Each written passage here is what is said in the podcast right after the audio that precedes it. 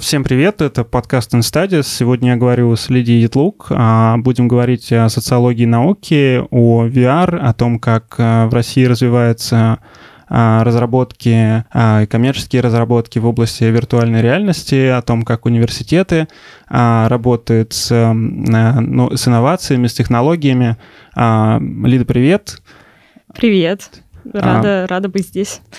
Супер. А расскажи, пожалуйста, вообще, чем ты занимаешься, как твоя жизнь связана с VR и социологией?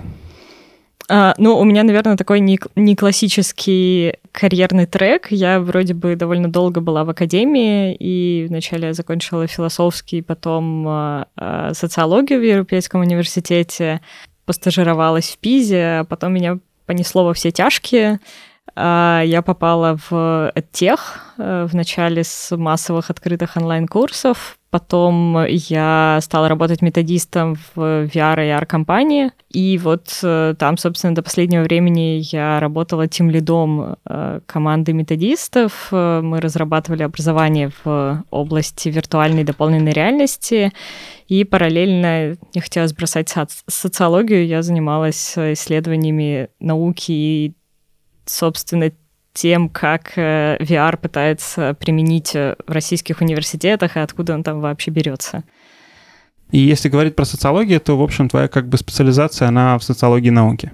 Последнее время, да, тут тоже не все так просто. Я довольно долго увлекалась СТС и была, как, э, наверное, многие студенты Европейского университета, воодушевлена работами Латура, и тут как-то вот путь из СТС мой э, очень сложно шел, как будто немножко назад к Мертону.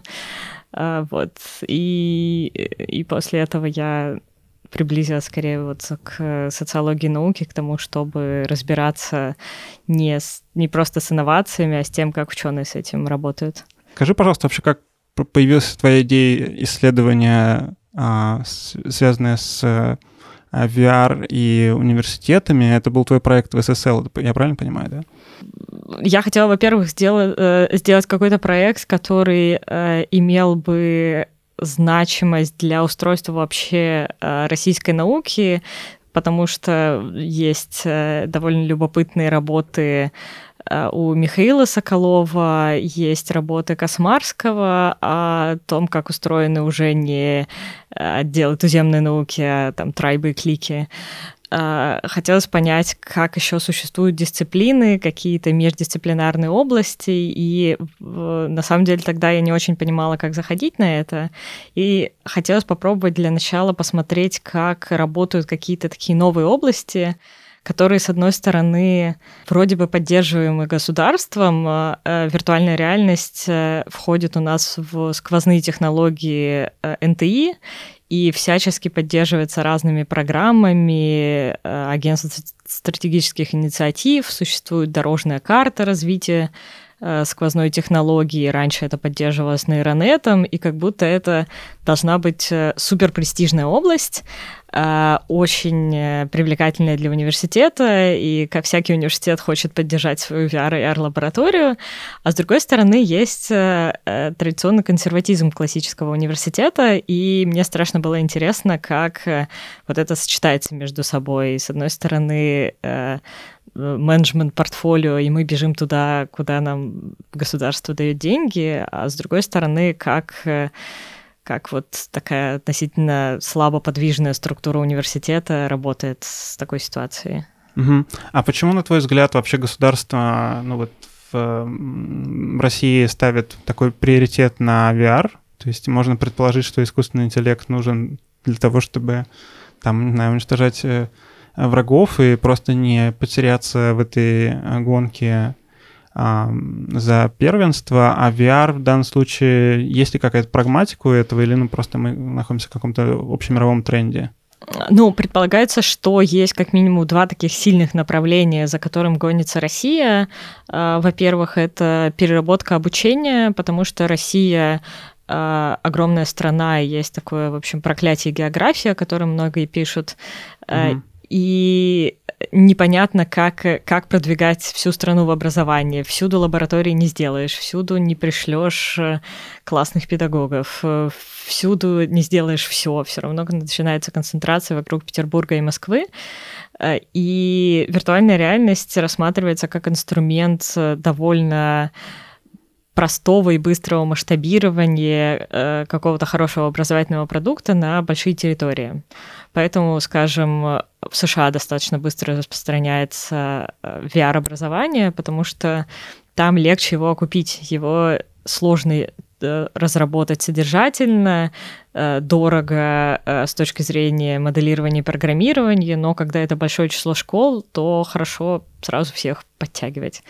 Э, или школ, или там, не знаю, в коммерческом секторе, когда это внедряют на какие-то э, магазины или промышленность. И второе направление, что виртуальная, что дополненная реальность, э, активно используется в промышленности для моделирования объектов.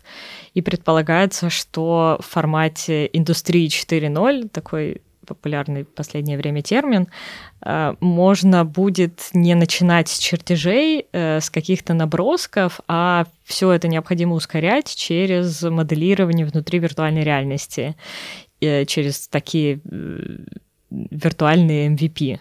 И тут, э, конечно, э, Россия тоже вроде как должна быть заинтересована в том, чтобы пытаться ускорять промышленность и модернизировать ее как-то. А, может быть, нам имеет смысл несколько слов сказать о том вообще, на каком сейчас этапе находится VR как технология.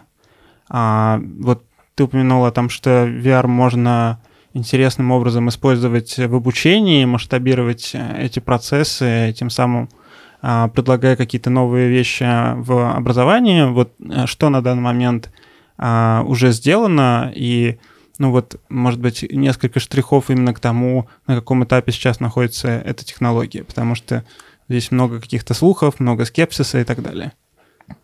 Ну, э, вот я начала заниматься VR в 2017 году, и в этот момент еще мало кто понимал, что такое VR, и мы бесконечно смеялись с коллегами над э, дополнительной реальностью и э, исправлениями VR на вертикальную реальность. Э, никто, в общем, не понимал, с чем это есть, и это казалась такая странная штуковина. К 2018 году это казалось интересным, классным, но дорогим. Последние годы многим людям зашли VR-игрушки. Не зря даже в России, в общем, относительно выстрелил э, Beat Saber, и, насколько я понимаю, продажи второго квеста официально не сертифицированного в России довольно высокие, тем не менее, в России. А можешь пояснить, это что за игра, о чем идет речь? Битсейбер uh, — это очень простая игрушка с, э, с разбиванием кубиков э, виртуальными мечами, uh-huh. но ее называют таким э, киллерапом для технологий, как технологию дополненной реальности страшно продвинула игра Pokemon Go, про которую слышали кучу людей, даже тогда, когда в России ее невозможно, невозможно было скачать, и никто не знал толком, как это выглядит, кроме того, что классно по городу бегать, покемонов собирать. Uh-huh. А, ну и вот как и потом еще по каким-нибудь э, судам. Beat Saber стал примерно таким э, killer app ом, из-за чего стали покупать прямо устройства, начали втягиваться в виртуальную реальность. Э, но что классно, там с середины 20-го, по ощущениям года, компании и э, министерства стали приглядываться к этой технологии как к такому стабильному решению, не просто игрушечки, а вот как технологии, которые решают определенные задачи. И в 2020 году э, я еще работала в компании Modum Lab, э, и вместе с ней мы запускали с ней и с перекрестком мы запускали большой э, проект обучения сотрудников э, супермаркетов перекресток по всей стране внутри виртуальной реальности навыкам общения с покупателями, там, дополнительным продажам, работе в стрессовых ситуациях и так далее. Ну, это на самом деле там для России гигантский проект, это почти тысяча магазинов. Угу. То есть, э, ну вот есть, наверное, некое такое стереотипное представление о VR, которое как-то очень тесно слеплено с видеоиграми. Ну, в общем-то, понятно, что это гораздо более широко применимая технология. В частности, можно, наверное, говорить об исследованиях, а, о применении VR в исследованиях, в психологических экспериментах и много в чем еще. Вот буквально а недавно Марк Цукерберг анонсировал всю эту историю с трансформацией Facebook. Может быть, ты слышал, да, тоже про это? Насколько тебе кажется это а, реализуемо на данный момент с точки зрения развития технологий и так далее? Facebook уже много лет э, заявляет такие какие-то мощные идеи, играется не только с виртуальной реальностью, но с какими-то идеями нейроинтерфейсов э, и дополненной реальности, подстраиваемой под человека. Но тут э, как бы нужно признать, что больше всего у Facebook работают самые простые решения в том, что mm-hmm. они запустили довольно дешевый и производительный шлем, э, который позволил просто многим людям пощупать технологию, и раньше это была непонятная штука где-то далеко и в лучшем случае в торговом центре, а теперь действительно на руках стало очень много устройств, и это ощутимо продвигает технологию. Не только на руках у обычных людей, но это стало доступно исследователям, э, некоммерческим проектам и, в общем, довольно разным э, сообществам, которые могут использовать технологию в своих целях. Насколько это сейчас доступно? Я имею в виду в плане того, что кажется, что это все еще какая-то luxury услуга или нет? Э, ну, насколько я помню, вот квест можно где-то за 300 баксов купить. Uh-huh. Uh, в, в России через перекупщиков, э, ну, за 38 тысяч.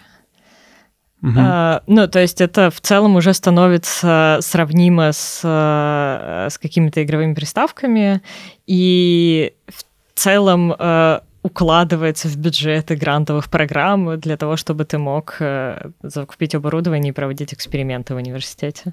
Угу. А как получается, что университеты оказываются заинтересованными в VR, ну, то есть, что это за университеты и по какой причине? То есть, очевидно, что это не все, во-первых, университеты, а ну, вот какие-то конкретно, и что-то их мотивирует этим заниматься. Вот, тут на самом деле супер интересная история, потому что, э, ну, у меня было не количественное исследование, а качественное. Я скорее смотрела на то, как э, лаборатории к этому приходят, с чем они борются, как они совмещают коммерческие и научные активности. А, но получается, что а, нет какой-то единой тенденции, нет тренда, что вот все федеральные университеты заводят себе VR-лабораторию, потому что вроде обязательно. Нет, не во всех э, федеральных университетах есть VR-лаборатория. Есть э, очень необычные точки, в которых есть VR-лаборатория. Там, не знаю, например, в Э, Йошкар-Оле есть VR-лаборатория. Mm-hmm. Казалось бы, Мэриэл довольно бедный регион. Есть необычные с точки зрения профиля университеты, где широко развивается виртуальная реальность. Например, Самарский медицинский университет — в, если я не ошибаюсь, в 2020 году они получили довольно большой грант от российской венчурной компании как лидирующий исследовательский центр по сквозной технологии виртуальной и дополненной реальности. И у них э, действительно уже не просто лаборатория, у них целый такой VR-кластер, который занимается и исследованиями, и коммерческими проектами, и платформенными решениями, и обучением э, разработки виртуальной реальности в городе. В общем, это какой-то невероятно большой кластер, неожиданно появившийся в медицинском университете. Mm. Для, наверное, для обучения, для исследований или? А, как мне известно, изначально они появлялись под э, проект реабилитации и для использования виртуальной реальности в, в целях улучшения двигательной активности э, перенесших э, инфаркты и инсульты, э, но затем э, к этому присоединилось довольно много разных э, таких исследовательских и образовательных проектов, и вот э, оказалось, что они э, уже покрывают не только медицинскую область применения. Угу. А что позволяет университетам вообще выйти на эту тему, да, потому что, а, ну вот не очень понятно, это как бы инициатива снизу, которая доходит до того, что, в общем, выделяются деньги или просто а, это как-то сверху выбирается какой-то пул университетов, и именно им предлагается там возглавить эти вещи. А, была а, одна инициатива, которая шла сверху, это выбор центров НТИ, по поводу них был конкурс. Тут э, такая сложная история, окутанная скандалами с тем, э, кто и почему получил какие центры. Угу. Это были гостендеры. Все центры по всем направлениям очень сильно депинговали. Поэтому достоверно неизвестно, почему э, в этой гонке победил Дальневосточный федеральный университет. А почему он победил? В смысле, там много денег на VR выделяется? Или выделялась как раз тем, кто станет центром mm-hmm. НТИ на разработку дорожной карты и в дальнейшем на функционирование как центра НТИ. Но вот э, как бы не все политические перипетии нам известны, поэтому э, трудно сказать, почему это стал именно ДВФУ. Э, хотя последние годы в него вкладывалось довольно много денег, и, вероятно, он должен был стать центром чего-нибудь в целом э, все сложилось довольно удачно, и по сравнению с некоторыми э, центрами сквозных технологий э, ДВФУ довольно активно функционирует в VR, но это как раз тот случай, когда там существовали какие-то низовые активности, но очень незначительные, и они были продвинуты сверху. А в других же случаях обычно это какая-то низовая инициатива. Э, чаще всего это прям инициатива отдельных ученых, исследователей. Там кто-то из информантов мне рассказывал о том, что ну вот так вот нас коммерческая дорожка завела. В целом мы хотели заниматься математическими моделями в графике, но поскольку нельзя жить только на науку, и мы делали параллельно коммерческие проекты, вот нас завело и VR, а потом как-то втянулись. А, ну вот кого-то гранты так заводили, кого-то просто э, идеи научного поиска. Пожалуй, еще один интересный пример. Э, я не буду называть регион, но там существует жесткая конкуренция двух университетов, э, у которых на первый взгляд не должно быть пересекающихся программ, но их очень много. И поэтому они конкурируют постоянно за студентов между собой, за студентов этого города и этого региона, э, и они открывают программы на перегонки. И вот mm. там а, Э, лабораторию по виртуальной реальности собирали на коленке, просто чтобы опередить другой университет в открытии ее. Потому что нужно было заявить и как бы переманить студентов наличием этой лаборатории, потому что они не успели с открытием геймдизайна, который э, был на хайпе э, там, пару лет назад до вир- виртуальной реальности. И, и потом они такие спохватились и решили, чтобы нам еще такого классного открыть, чтобы переманить студентов, и, и решили открыть VR, несмотря на то, что у них нет специалистов, э, а, чтобы быстрее это сделать. Вот, в общем, они вначале написали программу, э, придумали, что они делают, а потом начали тихонечко собирать вокруг этого лабораторию. А как можно охарактеризовать э, ситуацию с VR и университетами относительно, может быть, какой-то международной относительно, может быть, э, международного уровня исследований и разработок в этой области. Да, вот если в России какие-то лидеры в области VR среди университетов, и кто это, если на твой взгляд? Ну, по э, объему разработок, по количеству исследователей, вовлеченных в работу, наверное, это МГУ. Там есть э, большой VR-кластер, куда входят и математики, и историки, и химики, и э, они стали подтягивать еще другие факультеты в работу. Э, фактически они, наверное, самые большие, как э, VR-кластер, ну и, наверное, в силу внутренней политики у них э, большее число таких формальных показателей, публикаций по разработкам виртуальной реальности. Э, мне кажется, еще такие заметные на российском рынке и на международной арене это университет ЭТМО. Э, там есть две VR-лаборатории, и э, э, очень разноплановые. Одна скорее занимается такой математической частью, мат-моделированием, а вторая больше юзабилити и визуализации. Ну, в общем, это позволяет им очень разные вопросы за, э, закрывать. И вот, пожалуй, э, Самарский медицинский университет а, все остальные, они или довольно небольшие, или они там, недавно образовавшиеся, или для них VR не является доминирующей темой. Угу. Ну вот если объяснять э, какой-то, может быть, общий критерий успеха в этой области относительно тех университетов, которые ты назвал, это прежде всего э, ресурсы, да, какая-то концентрация людей с определенными компетенциями, да, которые возглавляют эти вещи. Зависит от того, И... что мы здесь считаем критерием успеха. Ну вот э, как, как ты это видишь? Ну в том смысле, с точки зрения там инноваций, э, каких-то, может быть, публикаций цитируемых, э, ну, э, есть, э, есть довольно простой ответ на э, доступ по поводу доступа к ресурсам. И это не только финансовые ресурсы, но человеческие. И тут как бы Москва с Питером выигрывают просто потому, что там изначально больше людей, которых можно втянуть в занятия, в работу в этих лабораториях. Но вот, конечно, феномен Самарского университета не покидает меня как будто бы нет э, очевидной причины mm-hmm. ресурсной, почему они так хорошо справились, но а, здесь, возможно, э, решение лежит в области э, бюрократизации. МГУ, э, хотя и очень старая забюрократизированная структура, она неплохо работает с такими, э, условно говоря, гринфилдами, э, когда вот какой-нибудь маленький участочек выделяется, и там можно относительно просто выстраивать коллаборации, взаимодействие. И насколько мне удалось понять по интервью, в VR-кластере довольно просто выстраиваются связи между разными факультетами, и это что-то дает дополнительное самому VR-кластеру.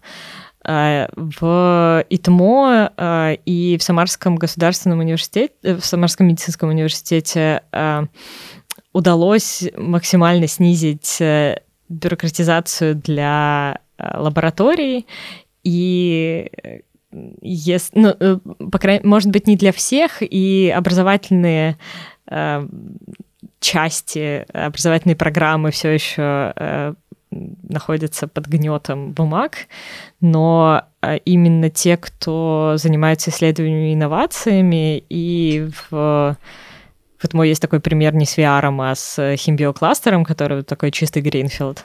А, возможно, снижение э, бюрократизации и упрощение процессов взаимодействия с другими сервисными службами университета тоже позволяет как-то а, проще работать с э, разными источниками финансирования и с разными результатами э, научной деятельности э, или такими чистыми результатами публикациями или какими-то R&D, инновациями, консалтингом и так далее. Угу. Вот в ходе своего исследования ты брала интервью большого количества разных людей, коллективов, сотрудников, которые работают в сфере VR в университетах. А, что это были за интервью? Как ты выбирала а, людей и какие твои вообще в целом впечатления от этих разговоров? Предварительно до непосредственно интервью с учеными я собрала по открытым источникам информацию вообще об университетах, кто кто и чем занимается по э, публикациям СМИ и по э, научным публикациям. Я даже собрала это в карту, которая сейчас доступна. Э, дополнительно у меня были интервью с несколькими э, фондами и ассоциациями, которые работают с этими технологиями, которые рассказывали тех, кто заметен, какие есть игроки на рынке, кто работает с внешними компаниями и с внешними участниками. Таким образом, я собрала некоторый э, пул людей. Самая неприятная история ждала меня, конечно, при взаимодействии с Российской Академией Наук, потому что изначально моя тема предполагала изучение того, как работают исследовательские лаборатории, а в России вроде бы не, нельзя при этом исключать э, институты РАН. Но, как оказалось, э, эта идея максимально провальная, и если до сотрудников университетов относительно легко дотянуться, либо через знакомство, потому что они бывают на конференциях, они работают с ассоциациями, э, либо напрямую, взяв их адрес на сайте, написав им раза три-четыре, потом все в целом откликались и сдавались и начинали отвечать мне институции Российской Академии Наук оказались э, совершенно непроницаемыми. Они э, или молчали, или отвечали мне, э, кто вы, мы вас не знаем, вы точно ученый, уходите. То есть, в общем, такое сильное недоверие к аутсайдерам, скажем так, аутсайдерам в том смысле за пределами их какого-то а, бабла. Или у них какое-то указание не разговаривать вообще ни с кем? Ну, насколько я понимаю, у многих возникают проблемы с э, взаимодействием с Российской Академией Наук. Да. Может быть, потому что они более консервативные и в целом не настроены э, на внешнее взаимодействие. А, может быть, потому что эти консервативные э, исследователи более скептически относятся к социальным исследованиям, потому что все-таки те, с кем я общалась, чаще всего были инженеры, физики, математики. Может быть, потому что э, у них есть некоторое э, такое общее состояние напряженности, потому что сейчас многие обсуждают э, необходимость расформирования э, РАН как э, крайне неэффективной институции. И может быть у них вот такая вот э, развелась культура подозрительности ко всяким приходящим людям, как, не знаю, к тайной проверке. Один из таких центральных сюжетов, э, который появляется у тебя в публикациях а, по итогам разговора с этими учеными, а, это крайняя бюрократизация и множество препятствий на пути, собственно, реализации того или иного исследования. Может быть, мы могли бы поговорить о том, что это за препятствия, да, история в том, что университет это очень э, такая сейчас сложная институция, в которой большое число э, стейкхолдеров и очень большое число процессов, и в России они максимально не увязаны друг с другом. И даже если есть, э, ну вот условно у одного э, из моих информантов была такая ситуация, что э, было требование э, от университета не менее двух э, патентов зарегистрировать и иметь э, э, какого-нибудь внешнего партнера из коммерческих структур. Ну, там какие-то, чтобы это были не грантовые деньги, а такие, условно говоря, деньги с R&D, будь то консалтинг или прикладные проекты. И формально было такое требование, оно стояло в KPI, от него зависел, там, я полагаю, эффективный контракт. А, и одновременно э, бухгалтеры и юристы совершенно не были проинформированы э, об этой ситуации, и у них был, была своя идеология. Там, например, они не могли полгода заключить контракт э, с внешней коммерческой фирмой, потому что вначале они не хотели принимать оплату в долларах, потом они не хотели заключать э, с головной организацией, которая зарубежная, а хотели с русским представительством, а русского представительства этой компании не было. Потом они не хотели заключать его в формате консалтинга, потому что им казалось, что это противоречит внутреннему уставу университета. Ну и в итоге это все затягивалось, затягивалось, и э, контракт сорвался. Э, э, вот они не смогли выполнить этот KPI, но фактически работы были выполнены, потому что это вынуждало исследователей уходить в серую зону, Э, они по факту работали по контрактам ГПХ, угу. которые не фиксировались университетом, э, и, ну, в общем, прошли мимо университета. Работа была сделана, деньги получены, но университет остался при данных, что никакой инновации не свершилось. Ну и примерно такая же история происходит с патентами, которые где-то умеют регистрировать, где-то не умеют. Патент в России очень мало значение имеет, поэтому необходимо его регистрировать где-то за рубежом. Почему? А, Мало имеет значение. Ну, у нас довольно слабо развита защита авторского права.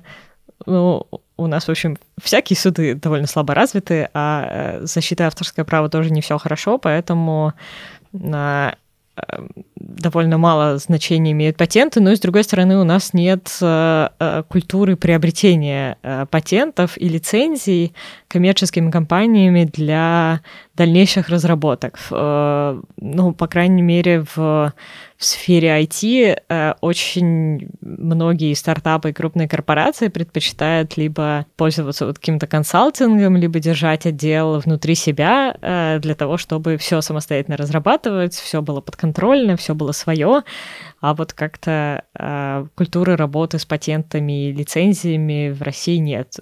Отчасти, может быть, это тоже косвенное следствие того, что неизвестно, как делить эти права, и никто не может быть арбитром для э, разделения и урегулирования споров по э, авторским правам и правам на использование.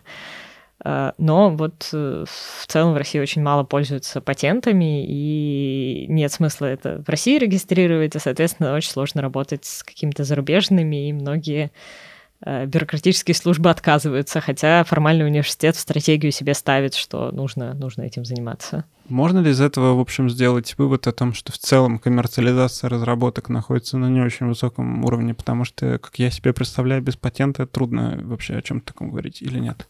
Нет, вот в том-то и дело, что один из поинтов моей э, статьи и исследования было то, что э, когда университеты заявляют о, к сожалению, неудавшейся и достаточно низкой коммерциализации, из-за того, как плохо выстроены бюрократические процессы, они на самом деле не видят э, показателей там, где все хорошо сработало и коммерциализация произошла.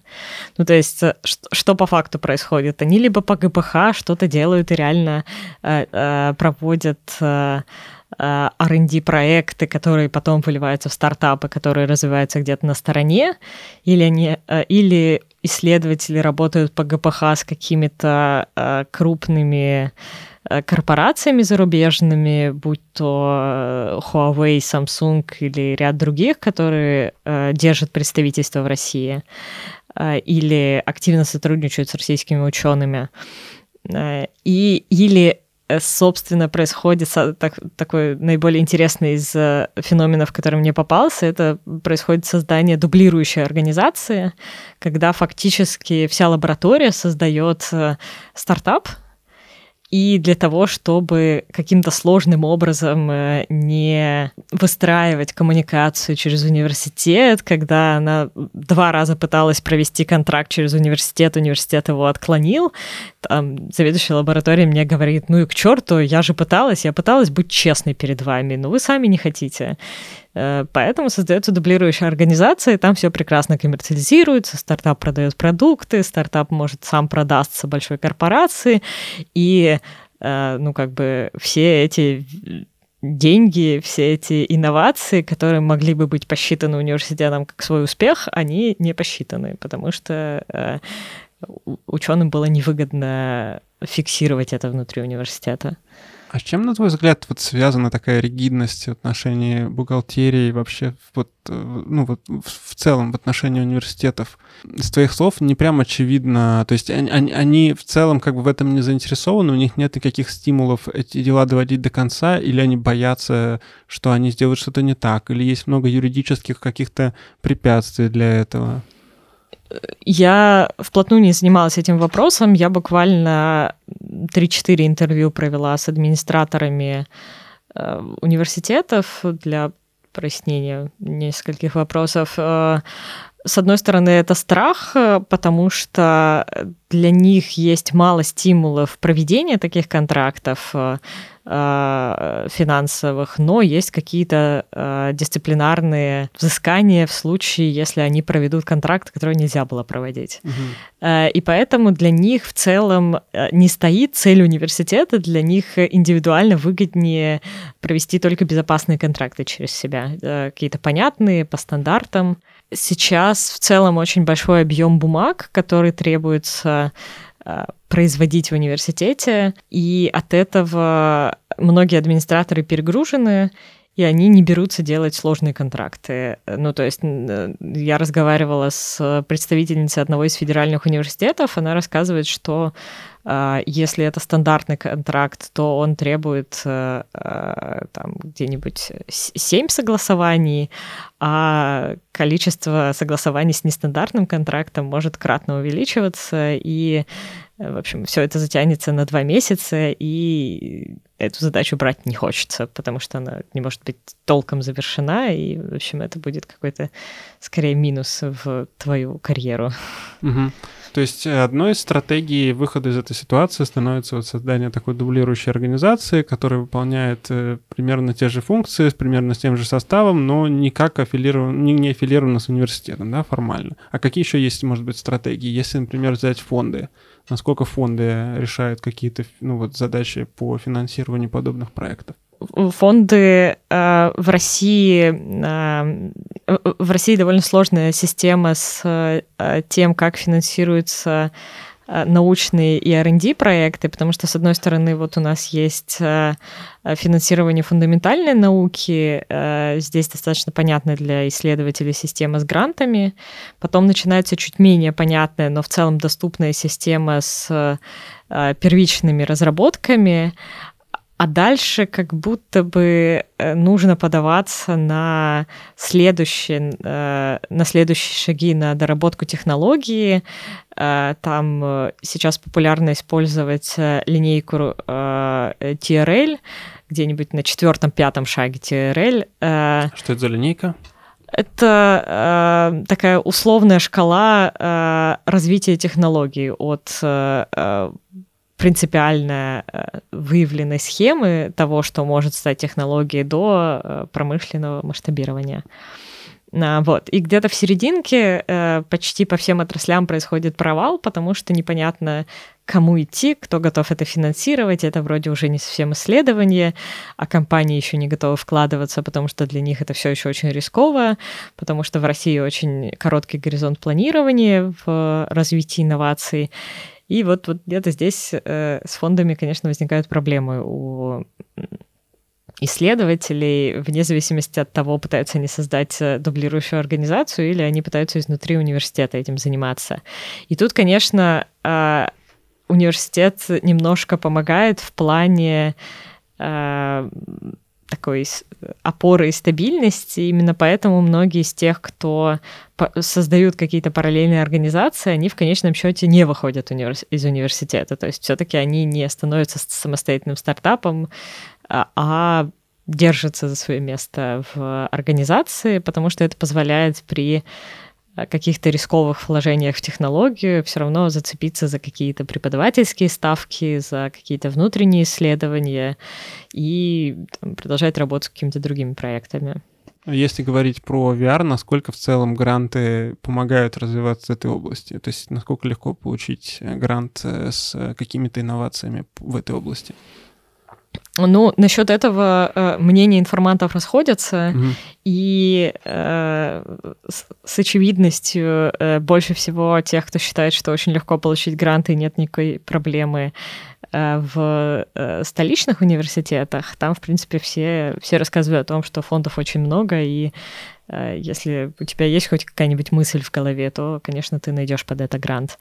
А в регионах более депрессивные настроения, там скорее считают, что можно случайным образом перехватить какой-то грант э, или какие-то инвестиции бизнес-ангела, но в этом нет никакой стабильности, и, в общем, скорее это такое немножко случайное э, выживание, когда ты пытаешься максимально диверсифицировать портфолио и как-то вот собирать очень из разных проектов э, бюджет на действительно интересующие тебя исследования с параллельными коммерческими проектами, не очень интересными проектами, э, не очень интересными исследованиями и, в общем, с чем-то еще. Но э, есть особенность с информационными технологиями, и в частности с VR, что они довольно много работают с фондами напрямую не научными, а, в частности, есть фонд развития инноваций, бывший фонд Бортника. А, у них там есть линейка а, грантов э, от индивидуальных э, умник до каких-то грантов для стартапов и уже работающих компаний на запуск новых продуктовых линеек. И вот этими как раз грантами довольно часто пользуются исследователи в области виртуальной реальности, когда они пытаются соблюсти баланс между тем, чтобы что-то коммерциализировать и параллельно продолжать заниматься исследованиями. Угу.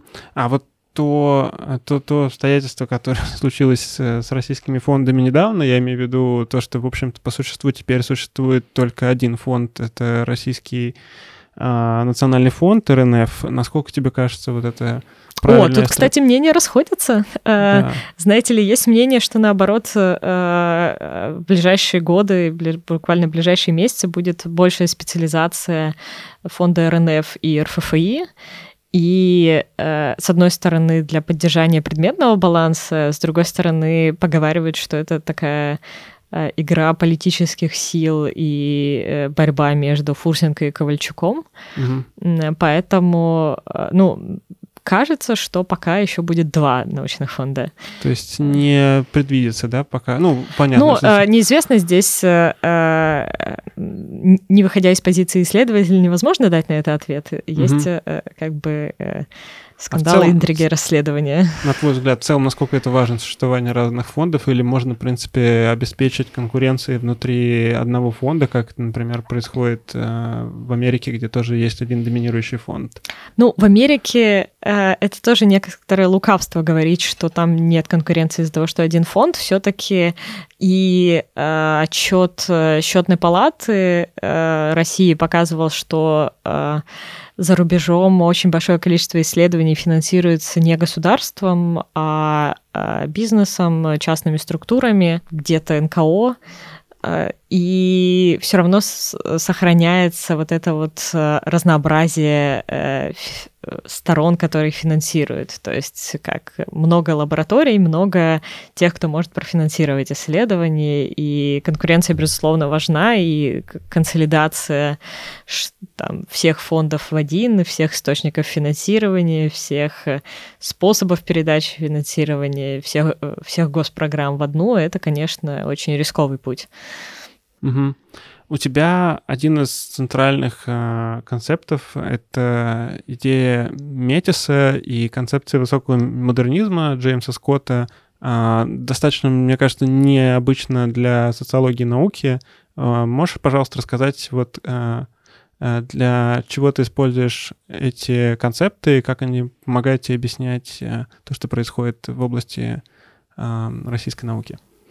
Ну, э, прежде всего, и э, первая интуиция моей была э, найти такой подход, чтобы показать принципиальное расслоение внутри университета, когда языки стратегов и трансформаторов университета оказываются непереводимыми на языки э, исследователей, и как будто вот у них планы и виды одного, э, одних и тех же практик и одного и того же э, совершенно различаются. И мне интересен был вопрос такого низового сопротивления, а, не знаю, знаешь ты или нет, но есть такой прекрасный мем из страдающего средневековья, там, где приходит к Минотавру, он такой выглядывает очень недовольный из-за угла и говорит «Уходите». Mm-hmm. Вот, ну, то есть мне кажется, что это прекрасная метафора для э, ученых и научной политики. В целом ученым не нравится никакая научная политика, mm-hmm. потому что вся она в основном направлена на то, чтобы что-нибудь доизменить в поведении ученых.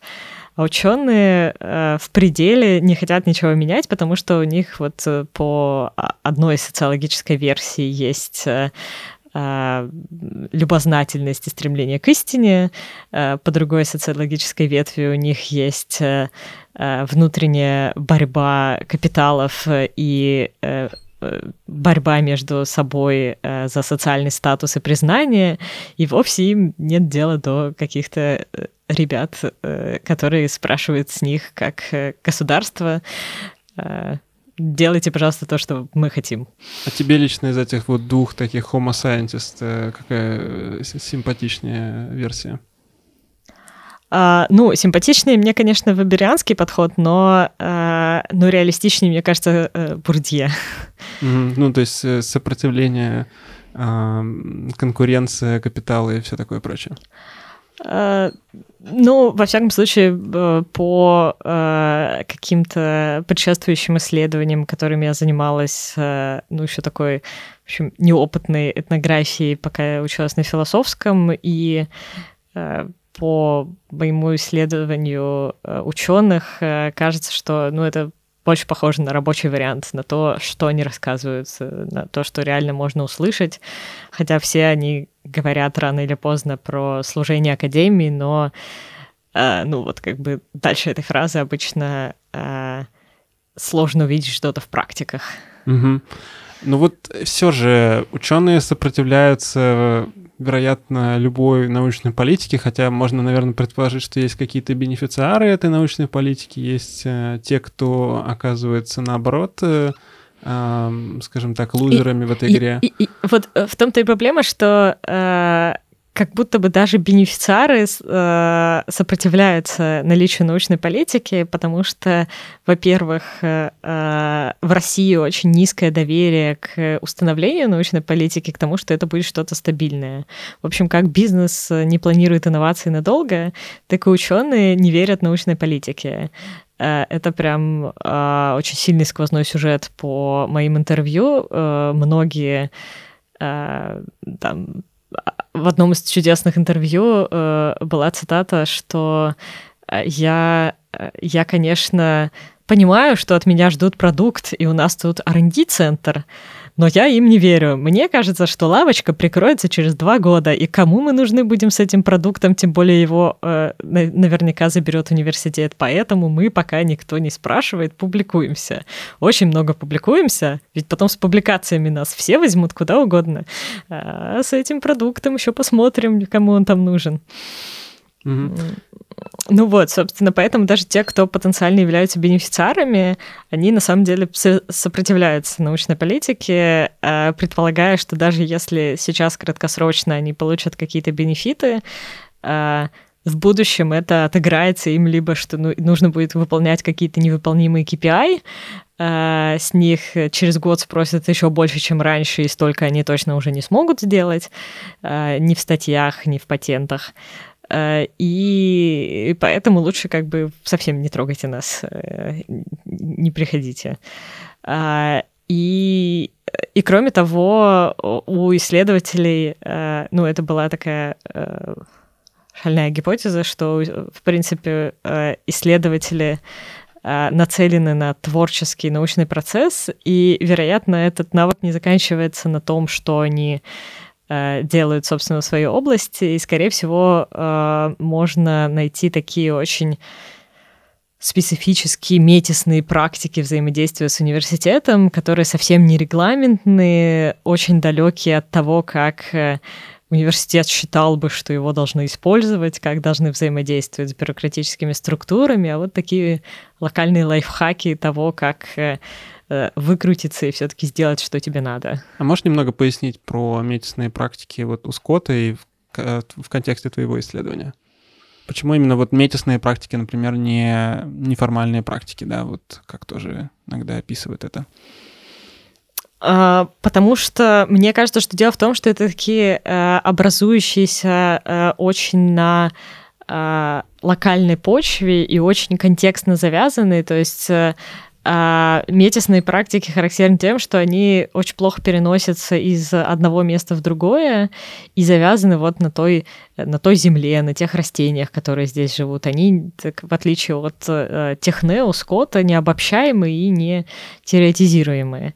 И вот эти вот метисные практики, они тоже очень плохо переносимы из университета в университет, э, и они э, очень э, э, очень локально как-то отрабатываются и даже не столько, даже не совсем воспринимаются э, самими исследователями как успешное э, разрешение ситуации, а скорее как такой э, ловкий способ э, склонить противовес э, на свою сторону в конкретный момент. Вот у Скотта есть очень красивая метафора по этому поводу, что э, метис э, — это когда э, на бушующем корабле капитан может э, все-таки каким-то локальным умением э, справиться и удержать корабль на плаву, э, но это не в целом его невероятное умение э, управлять кораблем. Это вот э, такая особая практика, которая в критической ситуации с минимальным перевесом позволяла ему э, преодолеть эту ситуацию. Мне кажется, что тут еще очень есть классная сцепка Скотта с э, Десерто, потому что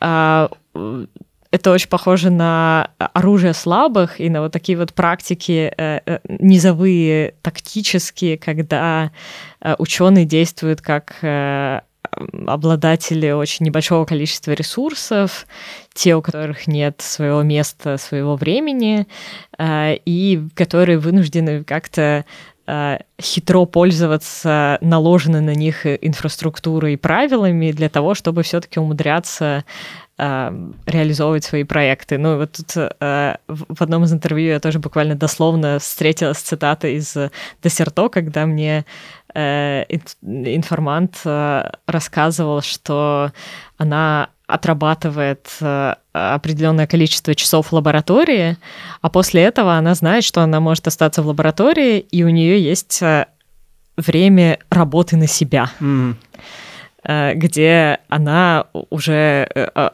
достаточно отработала и отдала все, что она должна была отдать университету, а вот здесь как бы э, период работы на себя, когда она может сделать что-то полезное, интересное, и, а иногда коммерчески выгодное, потому что просто там университет не приносит достаточно денег.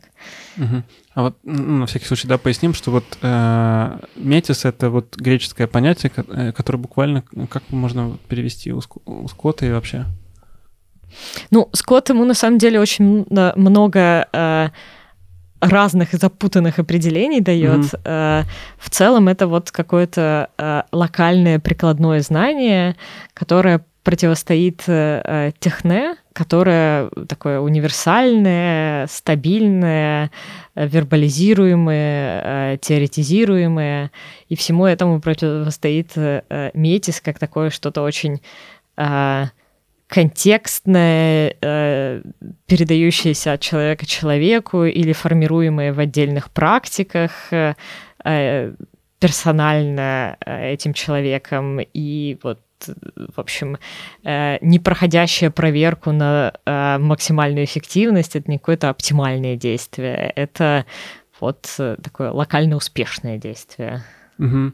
Ну вот из того, что ты говоришь, э, складывается такая картина российской науки, как а, даже не только конкуренции, сколько а, отсутствие, что ли, кооперации на разных уровнях, когда вместо кооперации происходят а, какие-то изощрения для того, чтобы а, не то чтобы обмануть, но как бы сделать по-своему с каждой стороны, и какая-то разная структура мотивации там у администрации, у ученых, там у ректората, еще, э, ну, вот на всех этих уровнях как будто бы разная система стимулов и мотиваций. Как это вообще, э, ну, то есть...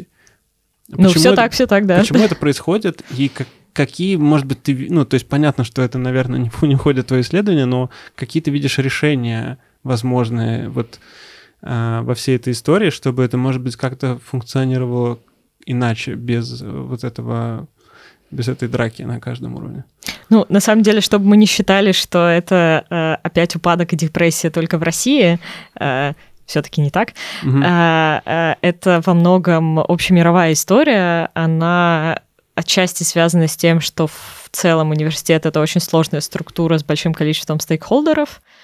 А с другой стороны, с тем, что с 80-х годов мы переживаем переход к такому новому университету, а, на это есть разная терминология, это или э, мод 2 или академический капитализм, переход к предпринимательскому университету. Так или иначе, это появление третьей миссии университета, связанной не с благим... Э, вот, э, часто тут Виктор Вахштайн поправляет меня, говорит, что третья миссия университета — это благая миссия для общества, но вообще э, в большом количестве литературы третьей миссией уже зафиксировано э, более прагматическое направление, связанное с инновациями и трансфером технологий. Угу. И в этом смысле э, третья миссия появилась. Кроме того, параллельно происходили процессы о повышении подконтрольности университетов. Обычно это называют новым менеджериализмом часто университетами стали управлять не ученые, а эффективные менеджеры, э, даже не в кавычках, в хорошем смысле эффективные менеджеры, просто не ученые. Иногда э, с использованием коллегиального управления, иногда без. И в этом смысле э, по всему миру идет раскол разных структур внутри университета, и далеко не всем удается хорошая сборка. Э, там, последние два десятилетия множество публикаций о том, к чему нас приведет этот академический капитализм. Очень есть такая депрессивная философ... Э, книжка философа Раддера на тему того, как э, гибнет наука под влиянием этой э, третьей миссии. Есть много левых статей о том, как э, э, наука депрофессионализируется, и вот мы оказываемся в такой ситуации кризиса науки. Депрофессионализируется, в смысле, теряет какую-то автономию в этом? А, в этом теряет автономию, теряет очерченный понятный функционал и понятный социальный статус. Угу. То есть э, ученый уже, он как бы у него снижается социальный статус, э, он не просто служитель науки, а он как бы тут еще немножко, тут немножко учит, тут немножко патенты делает, здесь консалтинг в корпорации, там еще что-то, и, в общем, у него, в принципе, работа рассыпается, и немножко его статус тоже в обществе рассыпается от этого. А, да, в этом смысле Россия не одинока, и, может быть, у нас это усугубляется более высокой э, бюрократизацией университетов и более сложные отношения университетов с государством, но какие-то какие процессы такие э, негативные, рефлексируемые в академии, они повторяются. А, ну, э, тут, конечно, э, из исследовательской позиции трудно давать какие-нибудь советы, угу. А, есть, э, ну вот, э, есть какие-то приятные практики, как э, создание коллегиальных рабочих групп в университетах из ученых, которые могут участвовать в, в работе, в разработке стратегии, принятии решений. Э, есть... То есть демократизация такого как бы, процесса принятия политических решений, делиберация и все такое прочее. Ну, как бы попытка сохранять академическую свободу не через э, какие-то э, стабильные консервативные образования, а через вот такие вот подвижные рабочие группы, которые, с одной стороны, отвечают принципам современной такой динамики э, менеджмента и, с другой стороны, как бы вовлекает в работу самих ученых. С другой стороны, может быть, это э, в России довольно популярное обсуждение э, внедрения искусственного интеллекта и цифровых технологий, поскольку э, ну, вот, э, по ряду исследований полагается, что в России очень низкий уровень обобщенного доверия и доверия к государственным институциям. Возможно, если что-то из этого делегировать э, э, цифровым методом, то, может быть, можно как-то примирить. Но вот э, хотя в одной из своих статей Космарский э, показывает вместе с авторами, что на самом деле ученые не очень хотят цифровых методов. Угу. Ну, это, в общем, э, мне кажется, эффект э, как со всей научной политикой. Они и тут на всякий случай считают, что это какая-то ерунда. А, а тут имеется в виду как бы какое-то делегирование принятия решений в сторону искусственного интеллекта? Ну, не обязательно именно принятие решений, а может быть организации э, каких-то процессов, может быть просто э, создание вот этой вот прозрачности, связанности бюрократических структур, стратегий и э, работы самих э, сотрудников на какой-то платформе, где это, в общем, открыто и отслеживаемо. Э, ну, в общем, какие-то такие инструменты публичности.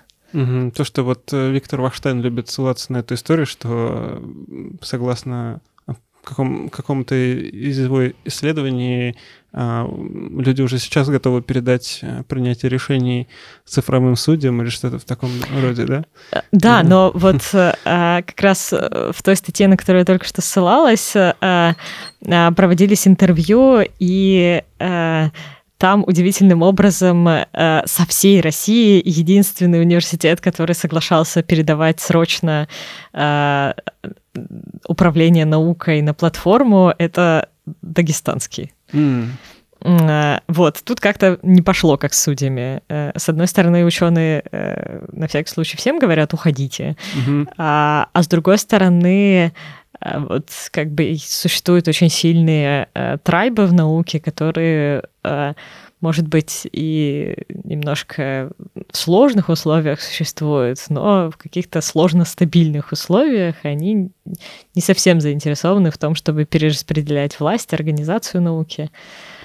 А вот э, вот мы как-то больше сейчас говорили про негативные какие-то черты, связанные с академическим капитализмом, а вот э, что-то позитивное, на твой взгляд, э, в этой истории есть, потому что защитники, скажем так, этой линии часто указывают на такую фундаментальную неэффективность университета как организации, что, в общем, большая часть организаций, как их не оценивая, особенно коммерческие организации, они просто более эффективны, чем университеты, Поэтому университет может много извлечь из э, вот этой технократии, из вот этой коммерциализации просто за счет того, что он имплементирует внутри себя какие-то более эффективные практики развития. Я подозреваю, что некоторые мои коллеги э, придерживаются точки зрения, что хорошо бы произвести трансфер практик из корпораций в университеты, но казалось бы, э, наука вроде и не измеряется э, основным критерием эффективности, и не то, чтобы мы хотели производить э, побольше статей, побольше еще чего-нибудь, тем более, что значимость статьи довольно сильно упала с изменением статуса статьи для конкретного исследователя. Я не уверена, насколько гонка за эффективностью науки вообще стоит того, э, но может быть, э, может быть, некоторые формы организации, существующие в э, корпорациях, достаточно динамичны, могут быть перенесены на науку без, ну, как бы, без вреда, а как некоторый экспериментальный формат. Вот. Но ну, вроде бы не совсем понятно, зачем это делать. Угу. Может быть, э, в качестве такого завершающего вопроса, вот твой, может быть, личный чек-лист э, для университетов, э, как можно было бы стимулировать развитие инноваций в российских университетах, какие шаги можно было бы сделать? На твой взгляд, из какой-то, может быть, такого исследовательского опыта, из личного опыта, ну, там, обучения в университетах? Создание рабочих групп по каким-то вопросам, э, даже не обязательно это напрямую вопросы инноваций, но вот э, в ИТМО неплохо существуют отдельные какие-то рабочие группы по магистратуре, по э, созданию каких-то отдельных проектов. Потом это выделение в университетах гринфилдов с другими правилами и э, с другими показателями эффективности. То есть такие зоны дерегули... дерегулированные, да, зоны? А, зоны, в которых, которыми проще управлять, э, э, быстрее можно попробовать какие-то экспериментальные методики и не сразу перекраивать весь университет. Э, и и те, где откуда легко вынести все сервисные функции э, юристов, э, бухгалтеров, весь документооборот. По сути, так функционирует э, кластер внутри сам, Самарского медицинского университета, и также функционирует СКАМПТ, которым руководят братья Виноградовы в ИТМО. Это вот такие вот выделенные тут, конечно, есть достаточно сложная дискуссия в а, социально-гуманитарном сообществе по поводу эффективности САС э, Тюменского. А, но поскольку я не работала напрямую с этим кейсом, тут э, сложно что-нибудь сказать. Но вот Гринфилды обычно помогают протестировать какие-то инновации и в дальнейшем или эти стратегии, или эти практики масштабировать на остальной университет. А, в целом хорошо бы по всему университету провести дебю, э, дебюрократизацию и, может быть, какое-то переобучение и иные эффективные контракты для э, делопроизводителей. Если бы они тоже были заинтересованы в том, чтобы э, выполнять стратегию, может быть, это как-то помогло бы дальнейшему развитию